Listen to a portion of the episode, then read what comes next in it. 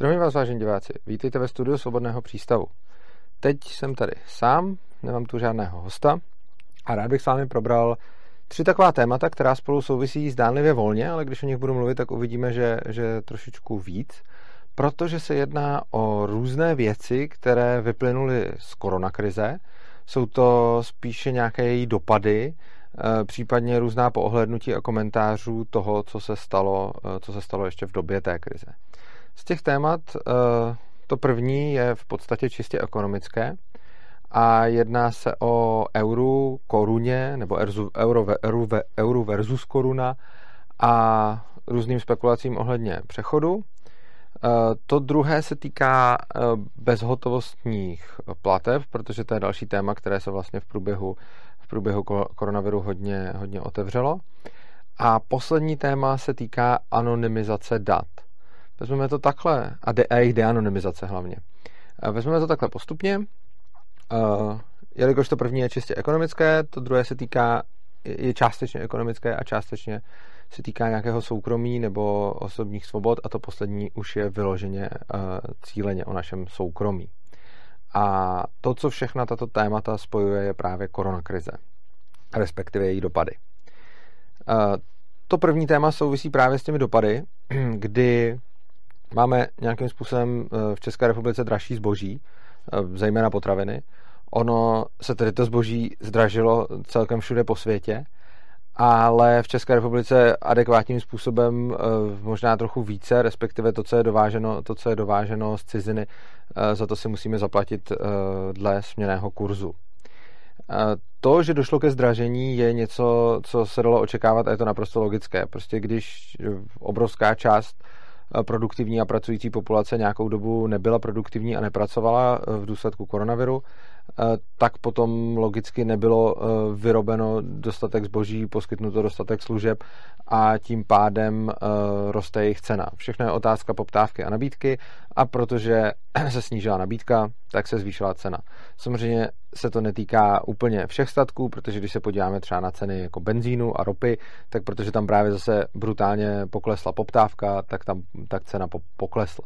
Nicméně potraviny nejsou zrovna zboží, po kterém by, které bychom přestali poptávat, když je koronakrize, protože je to zboží, které má nějakou eh, celkem malou elasticitu. Důsledkem toho je, jako je to v důsledku toho, že všichni musíme jíst a že tím, že přijde korona, tak najednou lidi nepřestávají jíst, což znamená, že spotřeba potravin je v zásadě neustále jako víceméně konstantní, ale její nabídka je nižší právě proto, že koronakrize postihla uh, postihla i zemědělství, jako všechny, všechny ostatní odvětví, což znamená, že potom potraviny, uh, potraviny zcela logicky podražily to, to dává celkem smysl.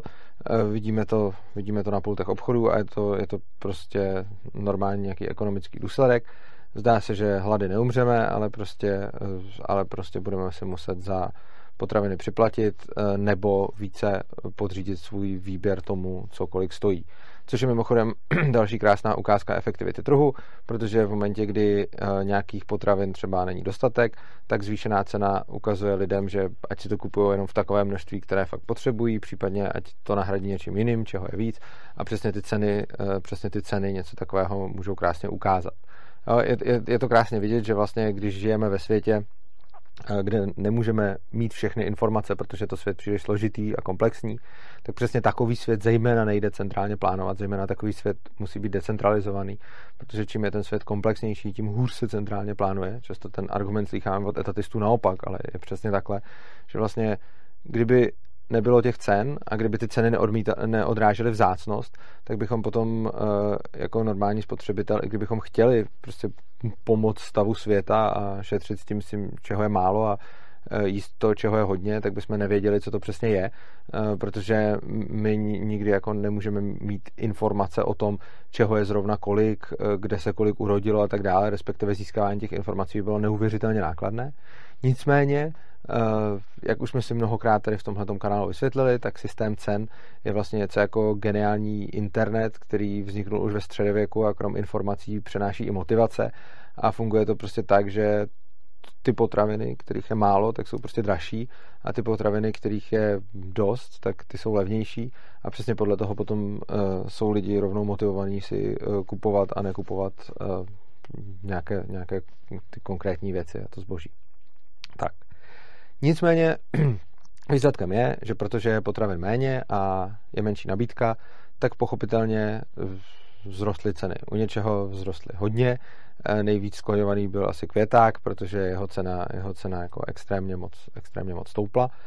Uh, oproti tomu, uh, oproti tomu jiné, na jiných potravinách se to za stolik nepoznalo, ale zase na některých jo. A lidi teď začínají hodně nadávat na to, že máme nevýhodný kurz k euru, a což znamená, že co dovážíme jako ze zbytku Evropy, uh, to je pro nás relativně drahé.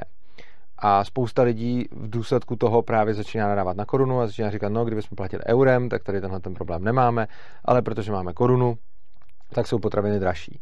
Eh, spousta eurohujerů a zastánců různých evropských hodnot, a to s velkým i malým E, eh, začínají tvořit různá memes a obrázky, kde vysvětlují, co by kolik stálo, kdyby tady bylo euro a co by kolik stálo, protože tady koruna a kolik bychom ušetřili, kdyby tady bylo euro a neustále, neustále se jako opakuje tahle ta písnička. Ono to na první pohled takhle vypadá, ale je třeba se zamyslet nad, eh, nad některými souvislostmi hlubšími, což bych tady rád učinil. První naprosto zásadní věc je, eh, z jakého důvodu máme kurz eura ku koruně takový, jaký teď máme. Eh, to nespůsobila úplně koronakrize. Jo? To není tak, že prostě přijde krize a najednou je pro nás nevýhodné mít korunu. Ono je to tak, že už od roku, tuším 2013, Česká národní banka eh, se uměle snaží snižovat hodnotu koruny. Je to proto, že chce podpořit export, a dělá to způsobem, který dle mého názoru a určitě dle názoru i spousty jiných jako rakouských ekonomů bude, jako rakouských, myslím teď zastánců rakouské ekonomické školy, uh, bude samozřejmě špatný, protože jsou to nějaké zásahy do, zásahy do přirozených tržních kurzů, kdy se prostě Česká národní banka rozhodla, že bude chytřejší než my všichni, že bude chytřejší než trh a že České republice pomůže tím, uh, že bude oslabovat korunu Tohle rozhodnutí padlo někdy v roce 2013 a od roku 2013 nakoupila Česk, jako Česká národní banka emitovala koruny a nakoupila za ně eura eh, v hodnotě neuvěřitelných dvou bilionů korun. Jo, to, to, to je prostě víc než státní rozpočet na rok. A eh, no, teď už možná ne, je to víc než státní rozpočet na rok a za tuhletu, eh, za tuhletu cenu nakoupila, nakoupila Česká národní banka vlastně eura čímž uměle snížila kurz koruny. Jo, je to jasný, prostě v momentě, kdy máte koruny a jich nějaký počet a teď Česká národní banka jich naemituje jako výrazně vyšší počet, tak uh, jejich cena klesne. Je to jako s každým jiným zboží, je to poptávka a nabídka. Prostě když toho máte víc, tak, uh, tak to není tak vzácný, což znamená, cena toho klesá. Takže Česká národní banka naemitovala 2 biliony korun, ze který nakoupila eura a e, výsledkem toho, a udělal to proto, aby snížila kurz. Ten se tehdy opravdu výrazně hnul a potom, e, jak je neustále dál nakupovala, tak se to, tak se to dělo dál.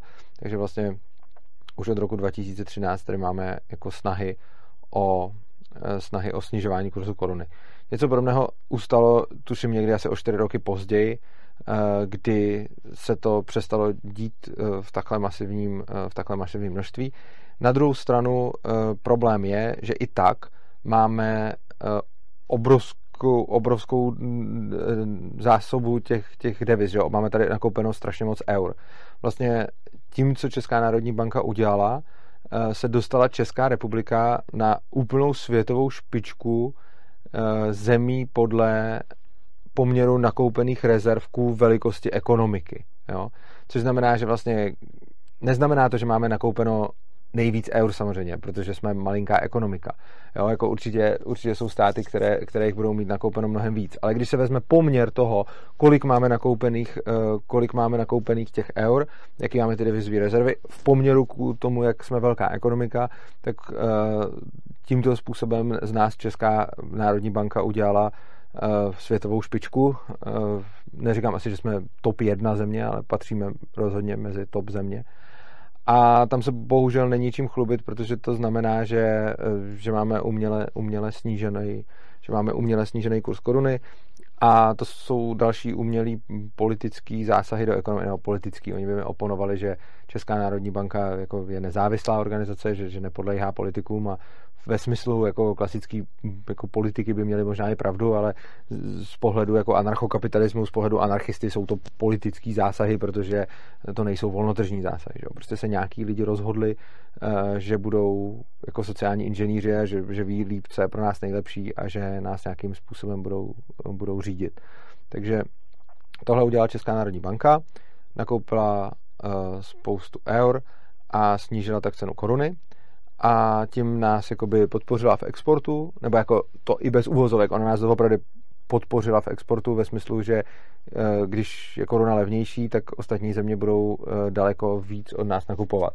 Ono to ale má bohužel i, i negativní stránky, že potom, když my si chceme něco kupovat od nich, tak to bude dražší. Eh, takže tohle je samozřejmě, tohle je samozřejmě problém, který se, který se teď odráží. Takže teď často lidi říkají prostě je špatně, že máme korunu, protože eh, v důsledku koronakrize je teď draze. Ale ti lidi zapomínají na to, že ten problém není až tak koronakrize, ale ten problém je, že už x let tady předtím Česká národní banka eh, dělala úplně jako neuvěřitelný čachry s ekonomikou a oslabovala českou korunu naprosto uměle, naprosto netržně a naprosto arbitrárně na základě rozhodnutí nějakých lidí, kteří si mysleli, eh, že nám to prospěje v tom lepším případě, v tom horším prostě mohli být i teoreticky jako uplacený, případně si mohli eh, nahrávat něco nějakým svým zájmům, což samozřejmě těžko, těžko kdo eh, těžko kdo rozkryje, že? protože to nejsou žádní blbci. V České národní bance sedí chytrý lidi, oni jako vědí, co dělají, to zase, to zase ne, že ne. Na druhou stranu eh, přesně tohle potom nemůžou nikdy vidět do budoucnosti. Takže i když vědí, co dělají, tak potom jako nemohli tehdy, když tohle začali dělat, vědět, že teď přijde eh, teď přijde koronakrize a že v důsledku, eh, že v důsledku koronakrize my budeme potřebovat nakupovat potraviny ze zahraničí a že ty potraviny budou prostě drahý kvůli kurzu. Takže, takže tak. Samozřejmě potom spousta lidí řekne, no jo, tak ale když přijmeme euro, tak se tím zbavíme těchhletěch, eh, tak se tím zbavíme těchhletěch lidí z České národní banky a už nás nebudou moc tímhle způsobem poškozovat. No, ona je to do jisté míry pravda, že by nás nemohli poškozovat tyhle lidi z České národní banky, ale oni by nás zase mohli poškozovat jiní lidi z Evropské centrální banky, jo. takže to je zase, eh, to je zase zbláta do louže. Ono, eh, Evropská národní banka zase vytváří jiné věci, ta zachraňovala z dluhový pasti Řecko, teď bude zachraňovat Itálii, eh, jsou obrovský problémy ve Španělsku, takže tam to zase vypadá tak, že vlastně typicky Německo, Německo řeší krize v ostatních zemích, což už se, což už se Němcům což se Němcům taky přestává líbit, že jo? takže on, on je to i vidět, že teď se tam prostě tyhle ty věci nutně řeší, protože i korona krize ukazuje, že potom ty země, které už byly předlužený předtím, eh, takže teď si to samozřejmě moc dobře nedávají a budou potřebovat nějakou pomoc, o kterou volají, což znamená, že potom, eh, což znamená, že potom přijde nějaký jako clash, kdy budou zájmy těch zadlužených zemí, aby s tím Evropská centrální banka něco udělala, například nakoupila jejich dluhopisy nebo já nevím, cokoliv. A samozřejmě eh, Německo je ta země, která to z drtivý většiny financuje, takže tam je, je, je, je teoreticky samozřejmě možný, že něco takového by ta eurozóna ani nemusela přežít, protože ono už se řadě Němců, jako už to veřejné mínění není tak skvělý, protože když zjistili, že vlastně eurozóna potom funguje tím způsobem, eh, že ty jakože ty země, které mají nějaký, řekněme, rozumnější a zodpovědnější hospodářství, sanují ty země, které mají méně rozumný a méně zodpovědný hospodářství, eh, takže se jim to nevyplácí. A ono to je jasný, prostě je to, klasický, je to klasická jako eh, kolektivizace ztrát a zbavení se osobní zodpovědnosti, protože jako když jste v eurozóně, jako když máte svoji měnu, nebo svoji, jako když má ten, jako ten stát svou měnu, tak potom, eh, když má nějaký jako dluhový problémy, tak, eh, tak samozřejmě je to jenom jeho záležitost, ale v momentě, kdy máte nějakou eurozónu a nějakou společnou jako nějakou společnou jako měnovou politiku, tak je to najednou, tak je to najednou záležitost všech a není tak snadný, aby, e, aby nějaký stát prostě vyhlásil bankrot. E, není tak snadný, aby ty státy používaly, e, používali ty, tu monetární politiku takovým způsobem, jakým se jim hodí.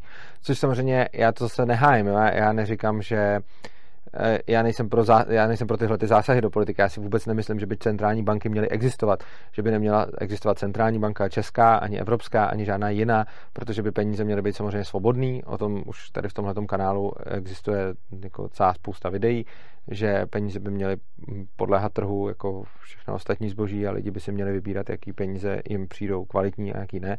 Každopádně, eh, jako když už Eh, si mám vybírat mezi eurem a korunou, tak bych si v tomhle případě vybral korunu, protože eh, čím větší centralizace na poli vlastně čehokoliv, tím hůř. A euro je prostě, euro je prostě bohužel centralizovanější projekt, než, eh, než je česká koruna. A v souvislosti s tím je tady ještě jeden problém. Napadá mě, že korona krize může být využita politiky k tomu, aby bylo euro nakonec přijato. Protože euro bylo projekt, do kterého jsme se před, jako, veřej, jako veřejné mínění bylo 15 let zpátky nebo nějak tak, bylo velice nakloněno, bylo velice nakloněno přijetí eura.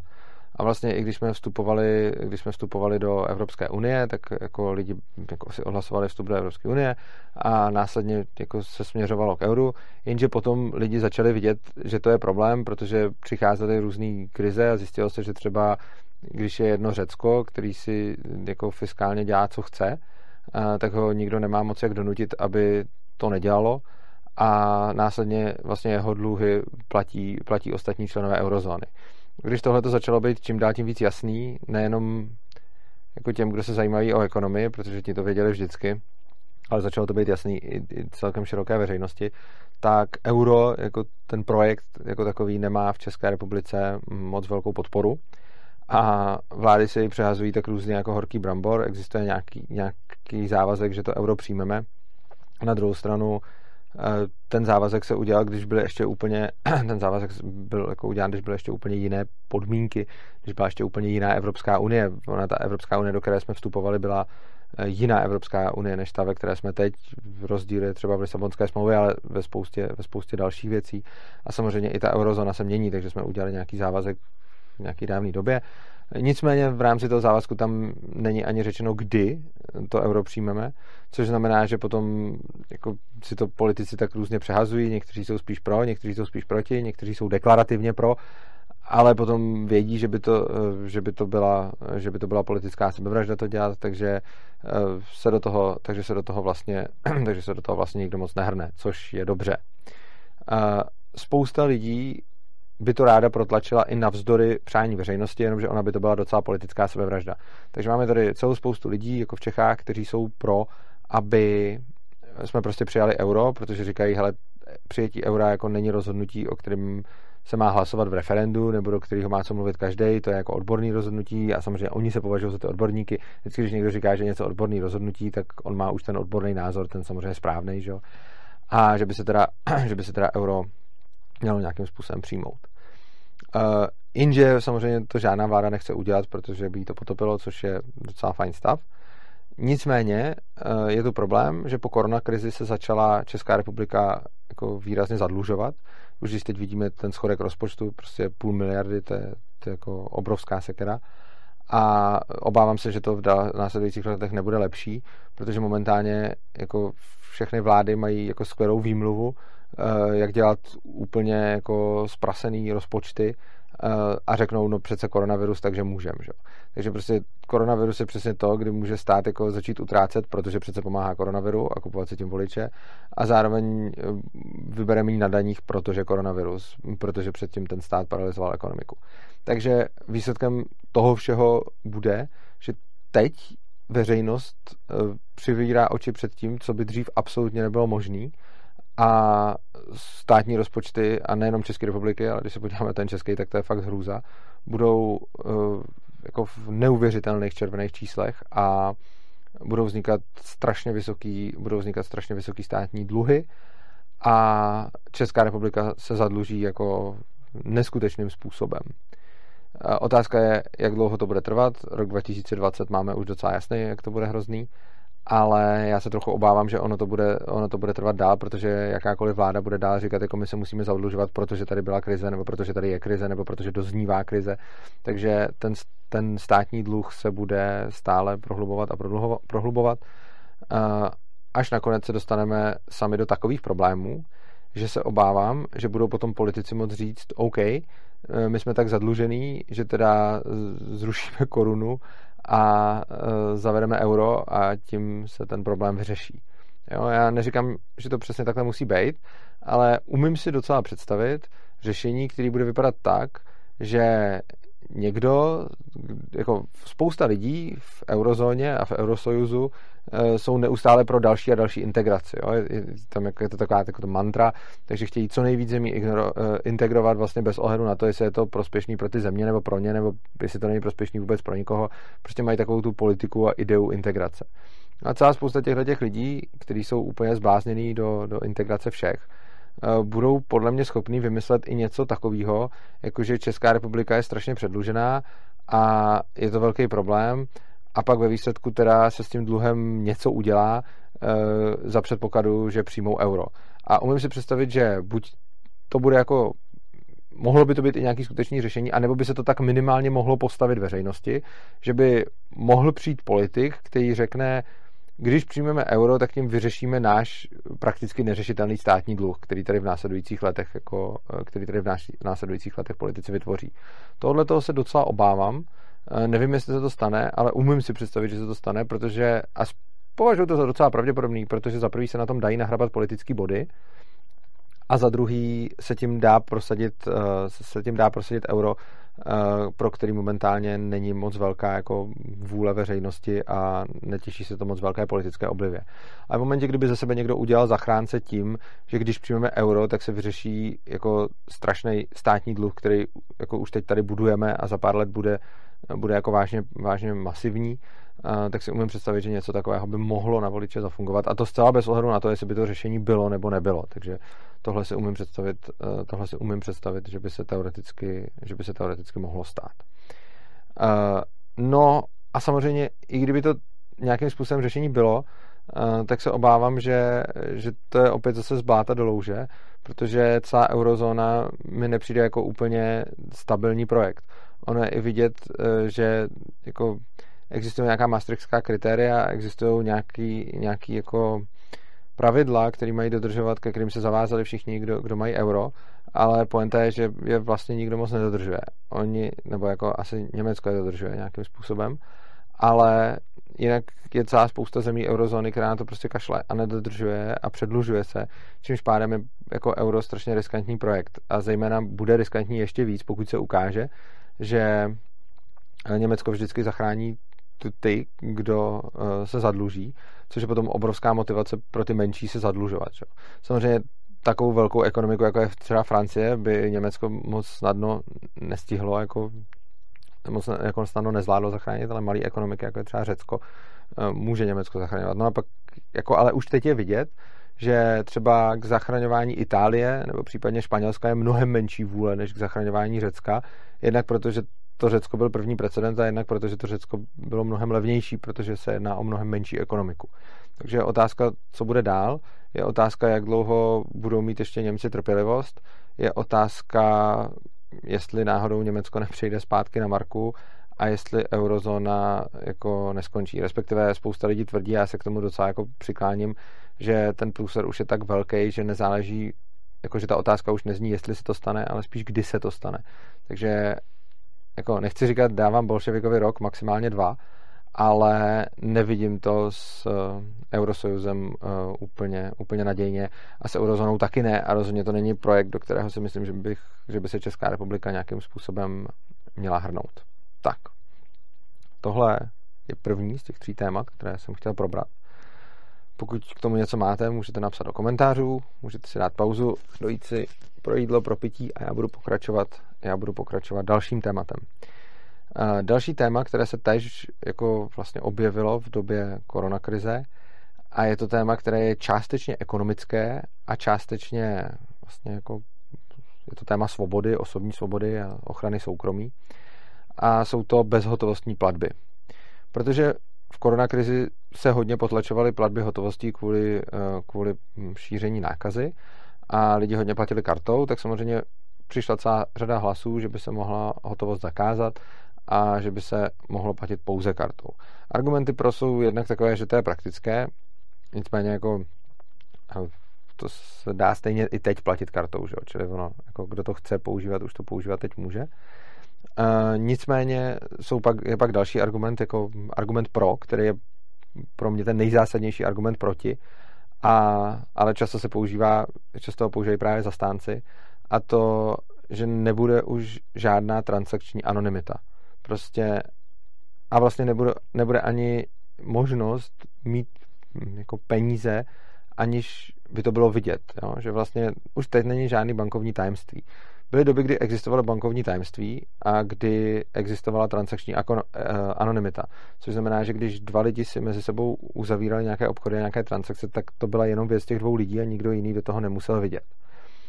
Po nějaké době eh, se bankovní tajemství začalo jako brutálně prolamovat, státy samozřejmě, a to tak, že mm, jako policie vyžadovala od bank výpisy z účtů a transakční historii a podobně, takže e, bylo tak nějak vidět e, jednak, kdo má kolik peněz na účtu, kdo co kam posílal a tak dále.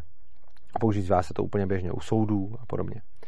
No a před nějakou dobou bylo snad bankovní tajemství už oficiálně zrušeno, jakože že jako neexistuje že je to tuším nějaká rezoluce Evropské unie, že prostě bankovní tajemství už nemáme, což znamená, že jako elektronické transakce už prostě nejsou anonymní a už se k ním víceméně tak stavíme.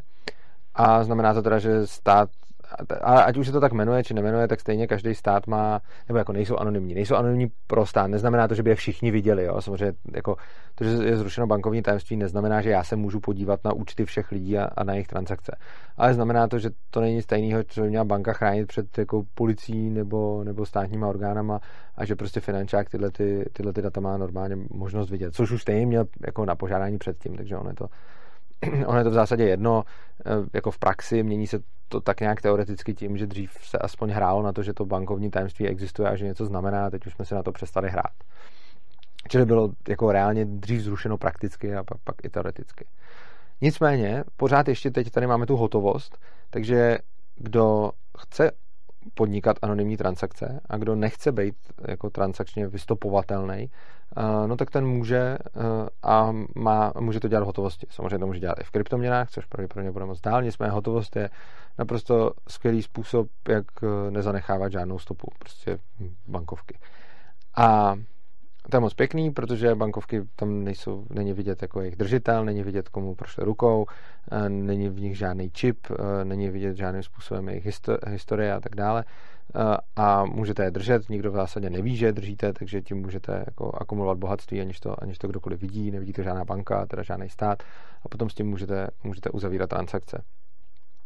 Což je super, protože se jedná o ochranu soukromí. A tady je přesně, jsou zase takový ty dva um, základní, řekněme, jako světonázory, nebo jak to říct. Uh, je celá řada lidí, jako já, kteří řeknou, ale to je super, člověk má nějakou jako anonymitu ekonomickou a finanční, protože je přece moje věc, co já si od koho kupuju, je moje věc, kolik já mám peněz a do toho nikomu nic není a je to jako moje soukromí, moje, moje osobní věc. No a pak máme zase jako druhou stranu, to jsou socialisti, centrální plánovači, sociální inženýři, prostě různí levičáci a ti to se říkají prostě jako, že žádná, um, žádná transakční anonymita a nějaký ekonomický soukromí nebo bankovní tajemství by existovat nemělo a mělo by být jako zjevný, kdo s kým má jaké transakce a měly by být, měly by být jako na světě vidět toky peněz. Mají proto různé argumenty, že se tím předejde korupci, že se tím předejde, já nevím čemu, prostě nějakým jako nekalým obchodům a podobně což jako může být i do jisté míry pravda. Eh, na druhou stranu jako úplně stejnou argumentací bychom mohli obhájit to, že by ani neměla být jako svoboda nějakého dorozumívání se, neměla by být svoboda jako ne svoboda dorozumívání se, svoboda anonymní komunikace nebo skrytý komunikace, že prostě by nemělo být listovní tajemství, že by neměly být jako, že by neměly být jako soukromí zprávy, že by neměly být soukromí rozhovory, protože v soukromých rozhovorech se dají jako vytvořit eh, různý taky jako korupce a, a, a podobně. Že? Takže prostě jenom proto, že socialisti zrovna na peníze nahlížejí jako něco, co není tak výsostně osobního, jako prostě to, že vedu s někým rozhovor, nebo že se s někým píšu, nebo že někomu posílám dopis, a, tak se snaží eh, to tímhle tím způsobem protlačovat, aby, aby neexistovala vlastně transakční anonymita. Což je něco, což je, co je pro mě, co já považuji za zcela nepřijatelný, protože si myslím, že je vlastně otázkou osobní svobody každého člověka, aby si mohl obchodovat s kým chce a kupovat si, co chce a aby to nemuseli všichni vidět, protože je to jeho věc a protože jim do toho nic není. A nejde jenom o jako všechny, protože oni samozřejmě řeknou, my nechceme, aby to mohli všichni vidět, aby mohla firma koukat ke své konkurenci, s kým za kolik nakupuje. To je jako pravda, to oni nechtějí, ale rozhodně chtějí, aby nad tím byl centrální dohled a aby se do toho mohl dívat stát, což mi přijde jako z principu špatně. No a zrušení hotovosti zrušení hotovosti by k tomu samozřejmě vedlo. Takže přesně to, co obhájci zrušení hotovosti považují za největší klad, já zároveň za, považuji za největší jako negativum. No a pak tam máme ještě jednu věc, jako ještě jeden, jako, hm, jeden aspekt, který s tím bude souviset. A ten se netýká nějaký osobní svobody, ten se týká, to, to je ekonomický aspekt. Proto jsem říkal, že tohle téma je zrovna částečně o svobodě a částečně ekonomický. Ten aspekt je záporná úroková sazba. Záporná úroková sazba je něco, co když máte hotovost, tak eh, nemůžete dost dobře, dost dobře realizovat. Proč? No, protože eh, jako, když, dostanete, když dostanete na něco záporný úrok, tak to vlastně, tak to vlastně znamená, že vy si, půjčíte, vy si půjčíte peníze a někdo vám ještě zaplatí za to, že si ty peníze půjčíte. A v momentě, kdybyste si takhle mohli půjčovat hotovost, no tak si můžete půjčovat vlastně jako neomezený počet hotovosti, tu si nechat, uh, tu si nechat někde ležet a, a potom, uh, potom jako ji vrátíte, a, ale vrátíte méně, než jste dostali, takže jste jakoby část, část těch peněz jako odteklo. Oproti tomu, uh, když budou všechny peníze virtuální a nebudou, nebudou žádný peníze hotovostní, tak vy nebudete mít možnosti peníze nikde jako schromažďovat. Jo? Teď, když vám, dá, když vám dá banka mm, záporný úrok třeba na váš účet, tak vy si můžete z toho účtu ty peníze vybrat a můžete, můžete, si je, můžete si je držet u sebe. Takže prostě, když byste měli v bance jako milion a banka by vám řekla, že budete mít jako minus 1% úrokovou sazbu na rok, tak, eh, tak vám prostě 1% z toho milionu, což je 10 tisíc, vám vezme. Takže prostě vy budete mít milion a po roce tam budete mít 990 tisíc. No, tohle by asi nikdo moc nechtěl, takže všichni by udělali to, že by ten milion neměli v bance, ale měli by ho prostě doma v keši. A to je důvod, proč teď momentálně záporný úrokový sazby nějak moc jako, nějak moc jako nefungují. Ale rozhodně snižování úrokových sazeb je jeden z nástrojů monetární politiky, který už je využíván strašně dlouho. A o tom, jak a proč a k čemu slouží, jsme si, jsme si tady říkali ve videích, eh, jsme si tady říkali ve videích, eh, jako, který jsme vydávali minulý měsíce, takže se můžete podívat do kanálu Svobodného přístavu, do playlistu Studio Svobodného přístavu. A tam najdete eh, různá videa, který, jsem, který jsme měli o úrokových sazbách, který jsme měli o vlastně monetární politice, o, o centrální bankovnictví a podobně. Takže to jsme tady, to jsme tady docela, docela jako už podrobně vysvětlovali, takže to už nebudu opakovat znovu. Každopádně to, co se teď děje a na, na co naráží prostě jako centrální bankéři je, že nemůžou ten úrok dost efektivně snížit, eh, že ten úrok nemůžou dost efektivně snížit pod nulu. Respektive něco takového už se vyskytuje jako v, jako ve styku mezi bankama a není možné něco takového udělat normálně, eh, normálně jako směrem k lidem. protože je tam přesně, přesně ten problém, že ta hotovost tohle to jako ničí, protože já když budu mít doma jako libovolný peníze v hotovosti, tak mi z nich nikdo nemůže odebírat úrok, protože nikdo ani nemůže vědět, že tam ty peníze mám. Jenomže, když nebude hotovost a když budou všechny peníze elektronický, což znamená, že já nebudu mít jako žádný bankovky, já budu mít jako kreditní kartu a budu mít účet jako v bance, no tak prostě mám účet v bance, tam mám milion a z toho milionu mi klidně může každý rok zmizet 10 tisíc nebo i 100 tisíc. A já s tím nic neudělám, můžu maximálně ty peníze utratit nebo je někomu poslat. Jenže když je někomu pošlu, tak jemu tam taky budou jako mizet. Jo? Takže prostě ono potom nebude kam ty peníze poslat a bude vlastně záporný úrok a tím se bude dít, že banky a potom potažmo stát budou moct od všech lidí jako odčerpávat peníze už i takhle přímo skrz záporný úrok. To bude samozřejmě něco, co bude ze začátku nepopulární a přijde to, uh, přijde to v úplně nějakých jako mikročástkách, což znamená, že to bude záporný úrok 0,001% nic. Takže všichni řeknou, a teď je, teď je to jako málo, že jo, teď to není problém, že jo, je to pár korun. Teď, a to už vidím ty argumenty na poplacích, zaplatíte víc a podobně. Takže to celý bude nasměrovaný tak, že prostě nikdo nebude ztrácet nic. Za začátku tím se lidi zvyknou na to, že je záporný úrok a že z něj není úniku. A až se tohleto, až se tohle to nějakým způsobem jako projeví, tak se začne ten záporný úrok eh, zvyšovat, eh, na což budou zase jako další úplně jiný politické argumenty, že vlastně eh, to postihuje jenom ty bohatý lidi a že člověk přece nežije od toho, aby šetřil a že ty, ať ty milionáře to klidně zdaní, že my obyčejní lidi stejně ne, ne, nesušíme na účtu žádný jako velký miliony a slušný člověk, co tam má 100 tisíc, tak mu to přece nemůže vadit a tak dále a tak dále. Už úplně, už úplně slyším, úplně slyším ty argumenty.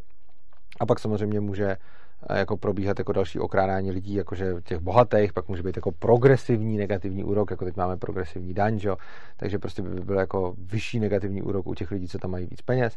Plus pak samozřejmě přijdou keynesiánci a keynesiánské argumenty, které začnou říkat, že to bude nastartovávat ekonomiku, což znamená, čím větší bude negativní úrok, tím víc to bude motivovat lidi si něco kupovat, takže vždycky se udělá to, že když bude potřeba jako nastartovat ekonomiku, takzvaně, tak se prostě ty úroky snížej, e, čímž pádem lidi jako budou jako donucený nakupovat, protože když budou mít ty peníze na účtu, tak pokud by se to jako dělo výrazně.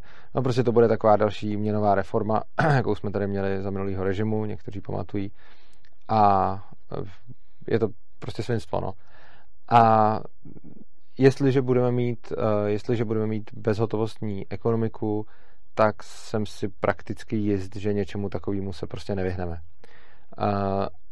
Jestliže zrušíme hotovost a jestliže všechny transakce budou probíhat elektronicky, tak se absolutně nevyhneme negativnímu úroku, protože negativní úrok je něco, něco o čem centrální bankéři už sní dlouhou dobu a dlouhou dobu už se o tom mluví, je to prostě jako téma a jediný důvod, proč to nejde, je hotovost. A v momentě, kdy se hotovost odstraní, tak budou dveře otevřený tomuhle, takže pak se bude moc ten úrok snižovat a potom samozřejmě podobně jako známe různý jako inflační krize a hyperinflaci, tak tohle to bude podobný, že prostě jako vám můžou jako najednou z účtu jako každý den ubývat půlka těch peněz, co tam máte, takže jako reálně potom nebude mít vůbec smysl tam mít žádný peníze a bude se jako ty peníze jenom jako točit, že. No, prostě uh, tohle to nevypadá, nevypadá to dobře.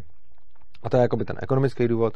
No a pak, pak ten druhý, ten pro mě hlavní je, že teda zmizí anonymita transakcí a že teda jako vlastně poprvé v historii by se teda dělo to, že ta peněžní transakce mezi lidma není jenom to, co je mezi nima dvěma, ale je to teda vždycky ještě jako s požehnáním třetí strany. Plus samozřejmě by potom ty banky měly obrovskou moc na to, když někomu třeba zmrazí účet nebo když někomu jako zablokují transakci, tak eh, ten člověk s tím nic neudělá. Což zase na druhou stranu by potom mohlo výrazně nahrávat kryptoměnám, protože umím si představit, že když už bychom měli tak špatný peníze, jak tady popisu, eh, že by teda jako na nich byl negativní úrok a že by, to byla, že by se jako zrušila hotovost, tak by potom bylo možné, že Bitcoin a, a další kryptoměny by v důsledku toho se začaly těšit velký oblibě a celkem by nebylo divu. Jo. Takže možná je to takový to, čím hůř, tím líp. Já nejsem teda úplně zastáncem tohohle hesla, ale jako myslím si, že kdyby se zrušila hotovost, tak to přinese jako strašně moc obrovských problémů, strašně moc fízlování, negativní úroky, eh, byl by další jako velký rej všech jako sociálních inženýrů a keynesiánců a různých prostě jako, já nevím, no, eh, prostě spolupráce státu a bank na oškubávání obyvatelstva by dostala ještě jako úplně nový rozměr, ale pak v důsledku toho by možná právě mohly, mohly, přijít, mohly přijít ty kryptoměny. Tam si myslím, že by přišly zejména z toho, eh, zejména z toho ekonomického důvodu, protože lidi by prostě nechtěli jako ztrácet a chtěli by platit něčím, co, co neustále ne, nepozbývá hodnotu tak rychle. Ono to mimochodem pozbývá hodnotu i teď, jo, protože, a to jsou zase ty videa, které jsme tady měli, protože máme tu inflaci, což znamená, že vy i když máte jako nominálně pořád stejných tisíc korun na účtu, tak si za ně každý rok koupíte míň a míň, právě protože, eh, právě protože těch peněz je v ekonomice eh, pořád víc, ty banky je tvoří, o tom jsme tady měli vlastně o tom jsme tady měli jako eh, spoustu videí, ale teď by to bylo jako ještě jako úplně viditelný, že vlastně budete mít na tom účtu jako tisícovku, ale za rok už tam budete mít jenom 990 nebo ještě prostě 900, nebo já nevím, to by záleželo.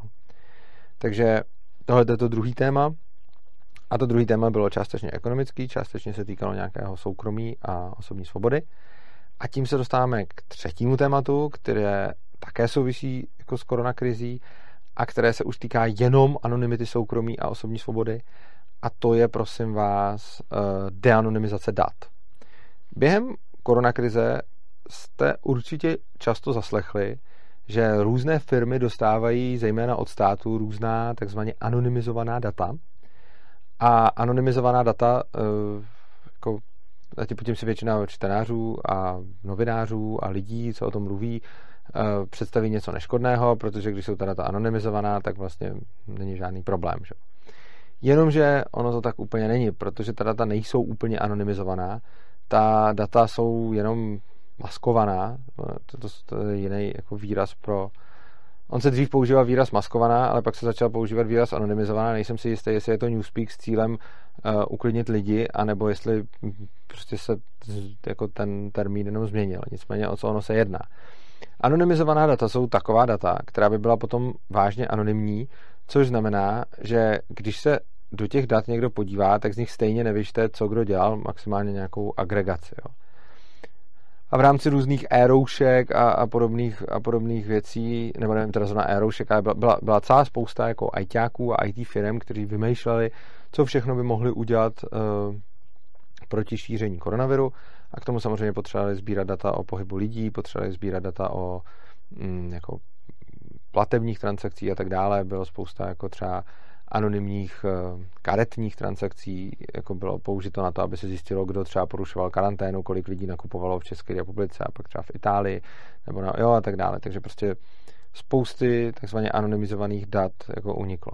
A anonymizovaná data by měla mít tu vlastnost, že prostě když je někdo dostane, uh, tak z nich jako nevidí, co jste třeba dělal, co jste kupoval a ne, nemůžou se k vám nějakým způsobem dostat. Problém je, že to, co se reálně děje, když se teď řekne, nebo když se v koronakrizi často, když se říkalo anonymizovaná data, tak se tím myslelo maskovaná data. A tím se myslí to, že vezmete data, ve kterých něco jako začerníte, si to můžete představit. Jo? Prostě máte nějakou databázovou tabulku, tu někomu odevzdáte, ale vezmete z nich třeba sloupec, eh, který tam dává jméno toho člověka, jo? nebo něco takového, nebo jako nějaký ten identifikátor typu rodný číslo a tak. Takže máte jako spoustu dat, ale nemáte, nemáte k ním ty jména.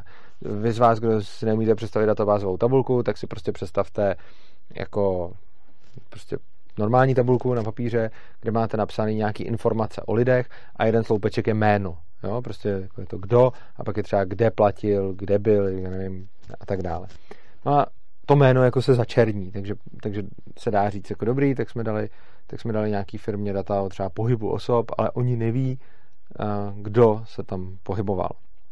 Problém je, že nad takovými daty se dá provést takzvaná deanonymizace. Tenhle ten pojem jste možná mohli slyšet v souvislosti s firmou Avast, eh, která prodávala eh, data svých zákazníků před nějakou dobou. Bylo to, bylo to tady velký skandál, já teda Avast nesnáším už, už jako eh, co existuje a před nějakou dobou se zjistilo, že právě firma Avast skrze nějakou svoji ceřinou společnost prodávala data svých zákazníků, prodávala je anonymizovaně, jenomže šla provést deanonymizace, což znamená a celkem snadno. O tomhle jste možná slyšeli, což znamená, že oni vám prodají ty data s těma začerněnými jménama a oni si ty jména dají jakoby odčernit, jak tenhle ten proces probíhá. No, to si můžete představit následujícím způsobem.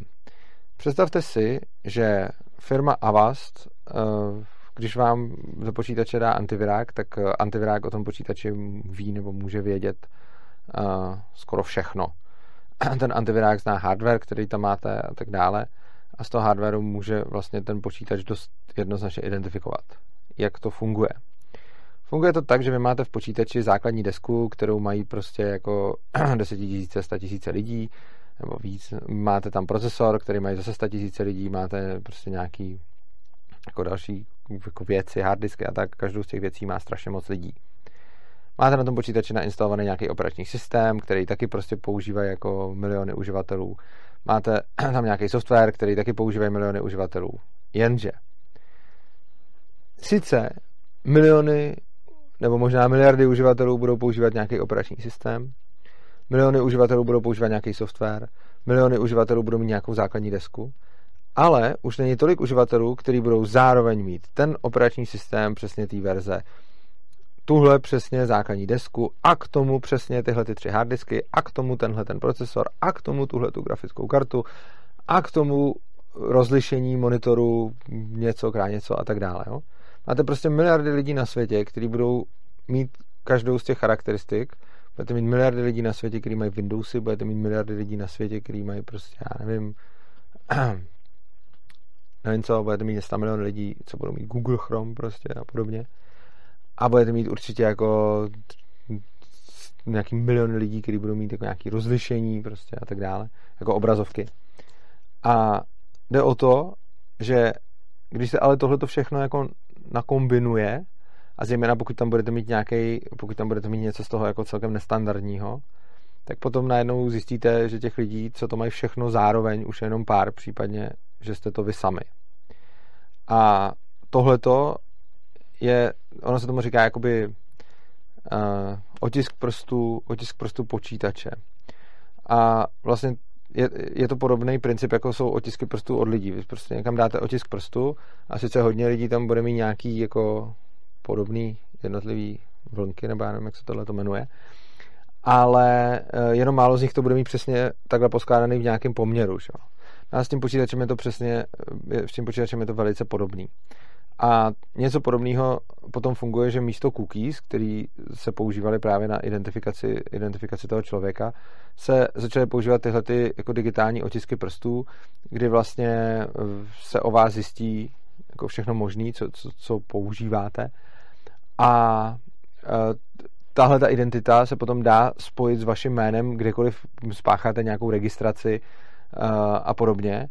A potom ale, když už teda někdo zjistí, že jako Urza, který se zaregistroval tady prostě do e-shopu, kde si koupil hnojivo na čili papričky, tak se tam zaregistroval prostě pod jménem Urza a pod mailem nějakým a teď pokud ten e-shop bude vědět, že tam Urza vlez zároveň uh, jako prohlížeče, já nevím, prostě Vivaldy a zároveň měl takový a takový rozlišení a podobně, tak oni si dokážou, tak ono už najednou existuje link mezi mým jménem a mezi uh, jako mým počítačem a ten počítač se potom dá, ten počítač se potom dá jako identifikovat. A tohle je způsob, uh, jakým můžete deanonymizovat data. Vy můžete mít v podstatě, vy můžete zakrýt to, že jsem to já, ale když třeba řeknete, třeba řekněme, že já bych šel někam dělat nějakou ilegální činnost, uh, jako kybernetickou ilegální činnost.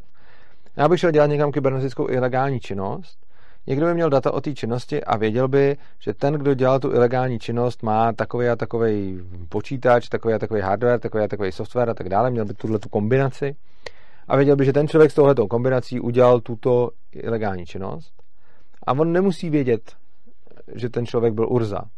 Ale v momentě, kdy tenhle ten člověk pošle do světa anonymizovaná data, která říkají, tuto ilegální činnost spáchal člověk, který má tyhle ty parametry uh, softwaru a hardwareu, tak potom stačí, aby se kdokoliv, komu poskytnu ze svého počítače svý jméno, kurýr s pizzou prostě, tak uh, aby, aby si tohle to spojil a potom už ví, že já s tím jménem jsem ten, kdo, uh, kdo páchal tu ilegální trestnou činnost. Jenže samozřejmě a to, tohle je teda princip, jak, jak funguje deanonymizace dat. Jo? Já můžu být jakoby anonymní, ale v momentě, kdy to potom někdo se mnou propojí podle nějakých vnějších znaků, tak už najednou, tak už najednou uh, ty věci ví. Uh, z, z podobného důvodu se uh, v Americe byla, byl nějaká, byla nějaká velká kauza, kdy se prodávaly anonymizované lékařské záznamy a to byl velký průšvih, protože se dali deanonymizovat. Dali se deanonymizovat nějakým způsobem uh, z toho, že v těch lékařských záznamech byly data hospitalizace a nemoc a já nevím co. A ono prostě zase není tolik lidí, kteří se stejnou nemocí jsou hospitalizovaní přesně v tu dobu, přesně v tu dobu do nemocnice přijedou, přesně v tu dobu z nemocnice odjedou a tak podobně. A když potom, uh, když potom máte třeba někoho, kdo přijel do nějaké nemocnice v daný den a v daný den z té nemocnice odjel, a teď k němu máte ještě třeba nějaký další data a teď třeba na sociálních sítích on napíše, že jel do nemocnice v ten den a že se vrátil z nemocnice v ten den, třeba přihodí nějaký fotky a potom existuje někde ano, jako anonymizovaný, uh, jako anonymizovaný lékařský záznam, tak vy potom z toho anonymizovaného lékařského záznamu a z toho, co ten člověk na sebe uh, pustí na, uh, pustí na sociální sítě, můžete se třeba dostat k jeho diagnóze.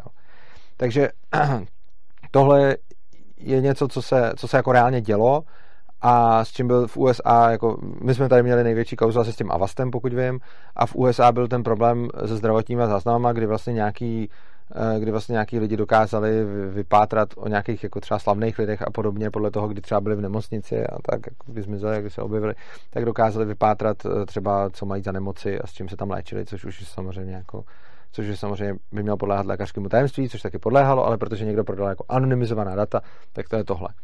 Další příklad, jak můžete eh, jako použít anonymizovaná data je, eh, když máte anonymizovaná data o pohybu. Jo? Eh, řekněme, že by třeba operátor dodal anonymizovaná data o pohybu lidí, jakože OK. A o tomhle tom se taky nějak řešilo, že prostě by, by operátoři mohli jako dávat anonymně uh, data o pohybu lidí.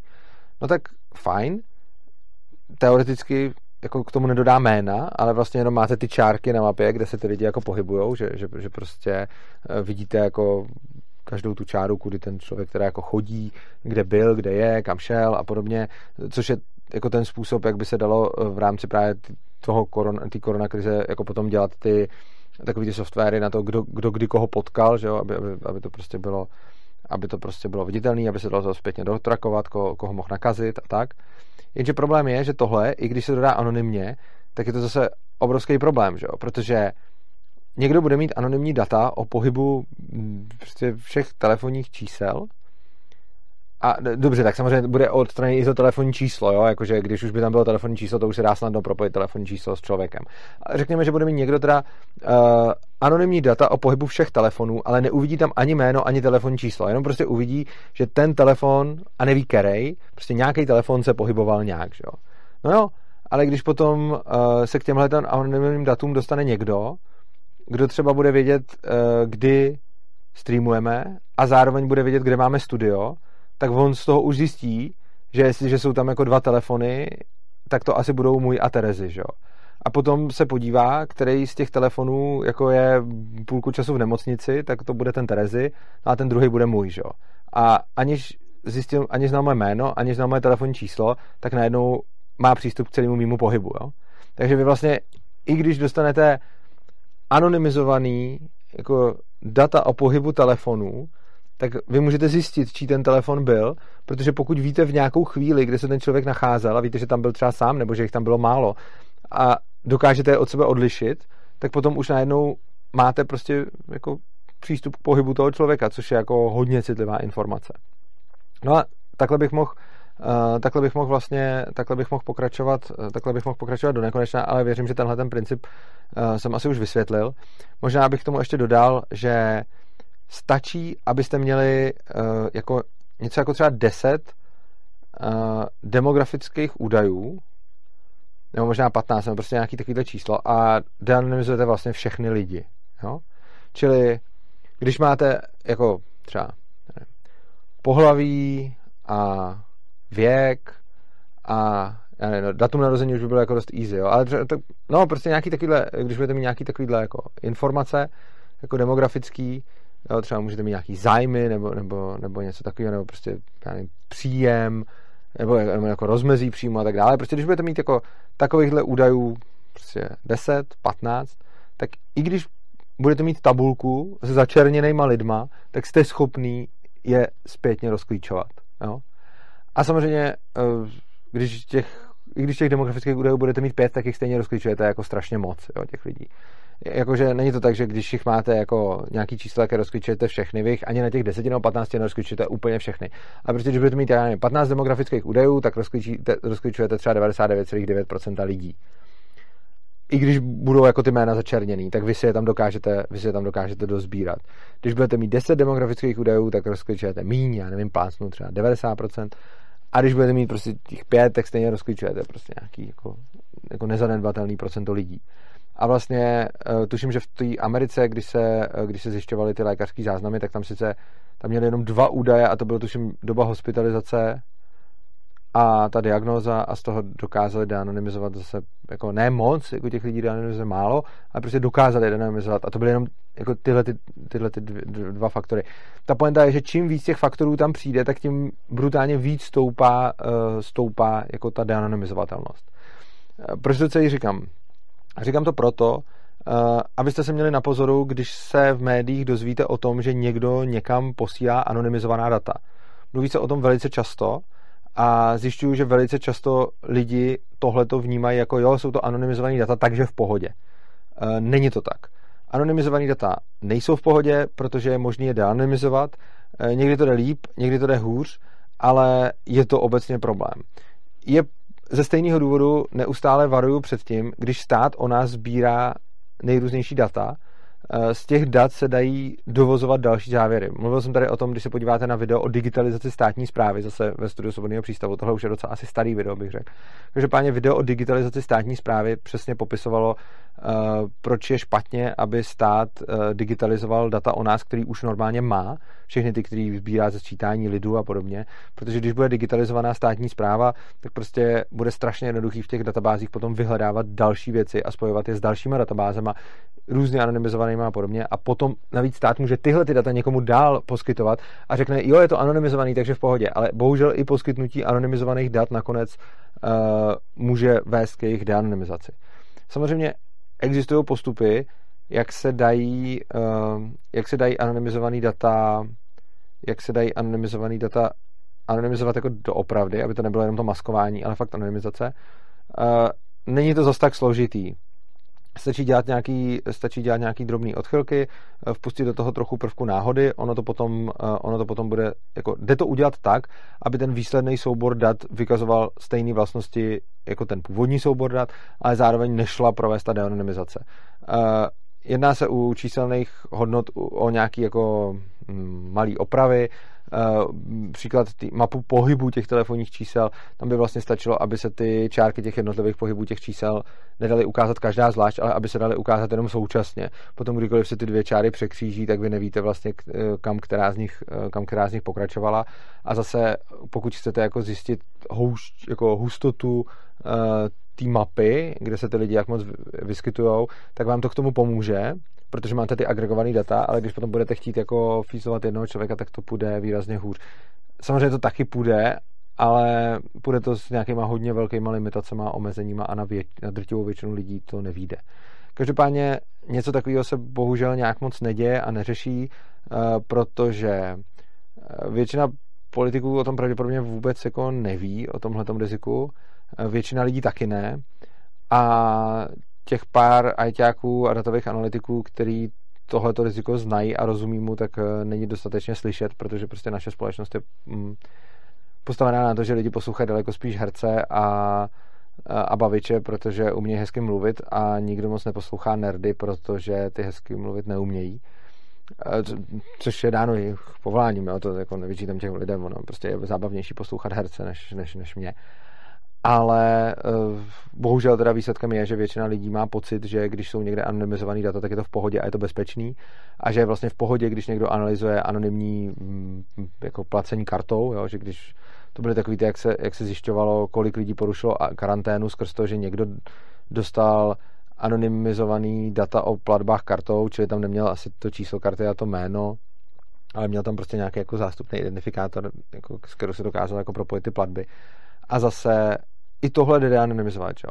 Uh, vy, vy prostě, když, jo, to, ukáž, to uvedu jako asi poslední příklad, uh, když dostanete anonymizovaný platby kartou a sice nedostanete jméno té kart, nedostanete jméno toho člověka na té kartě, ale když vidíte, jaký on udělal obchody, tak vám potom stačí, když jeden z těch obchodů s tím člověkem spárujete a potom už vidíte, že to je on, takže s tím dokážete spárovat i ty všechny ostatní. Jo. Prostě ten, uh, ten princip je, ten princip je pořád, eh, ten princip je pořád velice obdobný.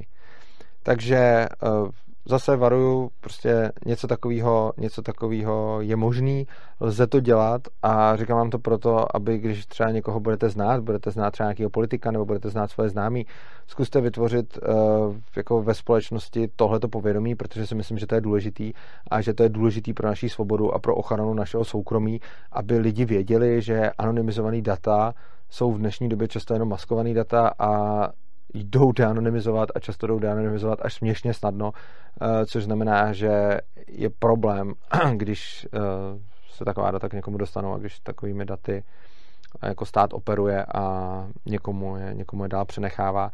Byť to často může být třeba z neznalosti, i když někdy taky ne, ale ono je to vlastně úplně jedno, protože nakonec ti, kdo, ty, kdo s těmi daty pracují, tak ta zneužitelnost, ta zneužitelnost tam je, ta zneužitelnost tam je jako obrovská. Tak jo, já vás moc prosím, to bylo k těm třem tématům asi všechno. Pokud k tomu máte nějaké dotazy, připomínky, můžete psát do komentářů. Dále vás tentokrát určitě prosím o to, abyste šířili tohleto video dál, protože si myslím, že zejména ta, zejména ta poslední třetina je asi docela zásadní a myslím si, že to může být i něco docela zajímavého pro lidi, kteří si třeba chtějí chránit své soukromí. A já si myslím, že možnost mít soukromí je velká část svobody člověka a to se týká jak eh, těch hotovostních plateb a toho, že zrušení hotovosti by nám spoustu, eh, spoustu soukromí sebralo, tak potom eh, jako poskytování jako různých jako takzvaně anonymizovaných dat a jejich agregace státem. Podobně tohle, tohle, je prostě, tohle je velký problém. Takže ukažte to video svým známým, sdílejte ho na sociálních sítích, ať se na to lidi podívají, ať k tomu tež napíšou svoje názory. A uh, můžete nám to okomentovat, můžete nám to olajkovat, čím víc to video bude mít tady komentářů nebo lajků nebo prostě různé vaší aktivity, uh, tím spíš se videa svobodného přístavu budou ukazovat dalším lidem na YouTube, takže tím nás můžete podpořit. Dále nás můžete určitě podpořit tím, že nastavíte tady odběr dole, Eh, když začnete náš kanál odebírat, tak nás tím budete motivovat eh, k další tvorbě, protože eh, počet odběratelů je pro nás, tím, že neustále roste, tak je to pro nás takový nějaký znamení, že to, co děláme, děláme nějakým způsobem dobře. A pokud se vám tohleto video líbilo, tak ho můžete přímo ohodnotit a ocenit. Dole pod videem v komentářích najdete bankovní spojení, bitcoinovou a litecoinovou adresu a chci vám v souvislosti s tím říct, že svobodný přístav je nezisková organizace, je to opravdu nezisková organizace, která nebere žádné peníze od státu ani z Evropské unie, ani prostě nechceme žádné peníze od lidí, které nám je nechtějí dávat. Jsme živi z vašich eh, dobrovolných příspěvků, takže když nám za náš obsah, eh, když nás, nám za náš obsah zaplatíte, tak budeme rádi. A pokud byste naši tvorbu chtěli eh, podpořit celkově, a tím myslím tvorbu jednak tady těch videí, ale i všechny naše přednášky a články, co píšeme, a weby, co provozujeme, a konference, co pořádáme, tak eh, v takovém případě se tam můžete podívat zase pod video, tam je odkaz opristavu.urza.cz, eh, kde najdete, jak nás vlastně podpořit, jak nás začít pravidelně podporovat, protože pravidelní, pravidelná měsíční podpora je asi tak ta největší, kterou nám můžete dát, protože když nám budete pravidelně posílat peníze, tak si nám budeme moct plánovat a budeme moci jednak pořádat lépe akce, jednak si lépe rozvrhovat, jakou budeme nakupovat prostě techniku a tak dále. Takže to by bylo pro dnešek vše. Děkuji vám za pozornost, mějte se krásně a uživejte si života.